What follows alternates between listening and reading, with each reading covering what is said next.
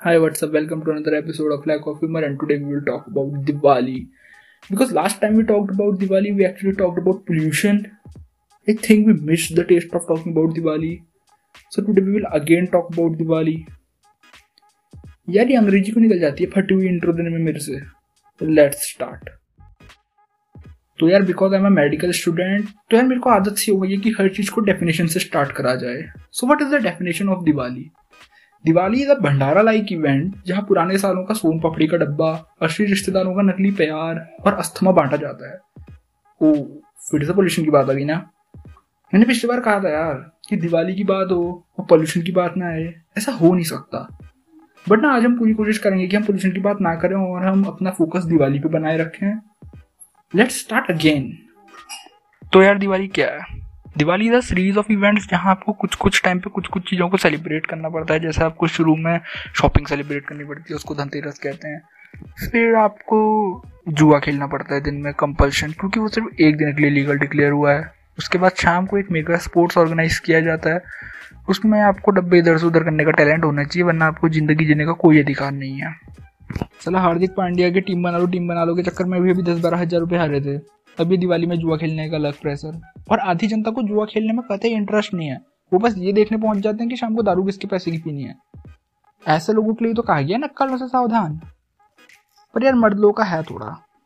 अच्छा काम नहीं करते मर्द लोग। साला दुनिया को बर्बाद करने में पूरा मर्द लोगों का हाथ है।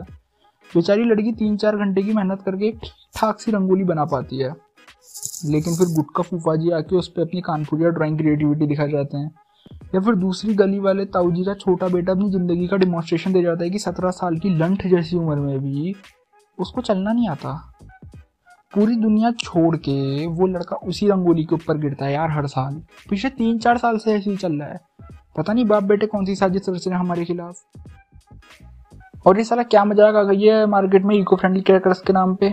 I read about them it's like कि ज़ोर की आवाज़ नहीं करेगा पॉल्यूशन नहीं करेगा, ज़मीन पे ही फूटेगा। इतना कॉम्पेटेबल है कि घर के अंदर ही जला सकते हो। बड़े साइज़ के कैंडल बेच रहे हो क्या? मतलब रह ही क्या गई बात उसमें? है तो पटाखा ही, पर धीमा फूटेगा। कतई पैसा बर्बाद, बहन जी। वैसे नाई फ़ोटो तो बढ़िया है। पोल्यूशन मैं कह रहा हूँ ना टॉपिक आ जाता है बीच बीच में। इसके बारे में लेकिन नहीं करेंगे हम बात, हम आगे बढ़ेंगे।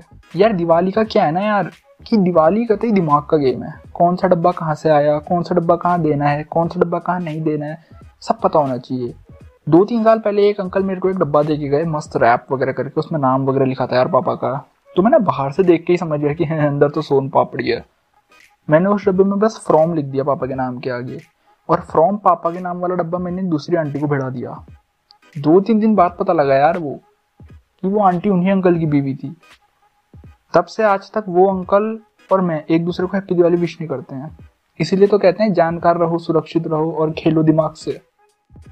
लेकिन यार ऐसा क्यों है कि लोग दिवाली में एक दूसरे के घर जा रहे हैं?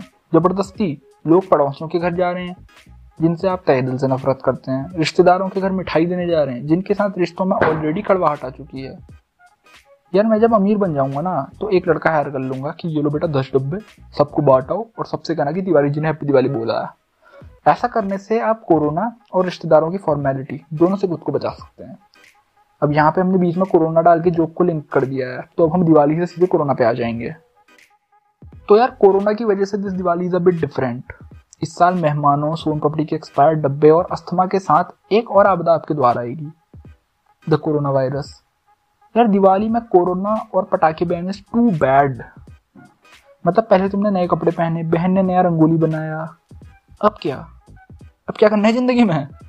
कोरोना है तो अवेयर आदमी आपके घर आएगा नहीं। तुम अवेयर हो तो तुम किसी के घर जाओगे नहीं। पटाखे बैन है तो तुम बाहर जाओगे नहीं, क्योंकि अब पड़ोस वाले की लाइट देखने थोड़ी ना जाते हैं बाहर।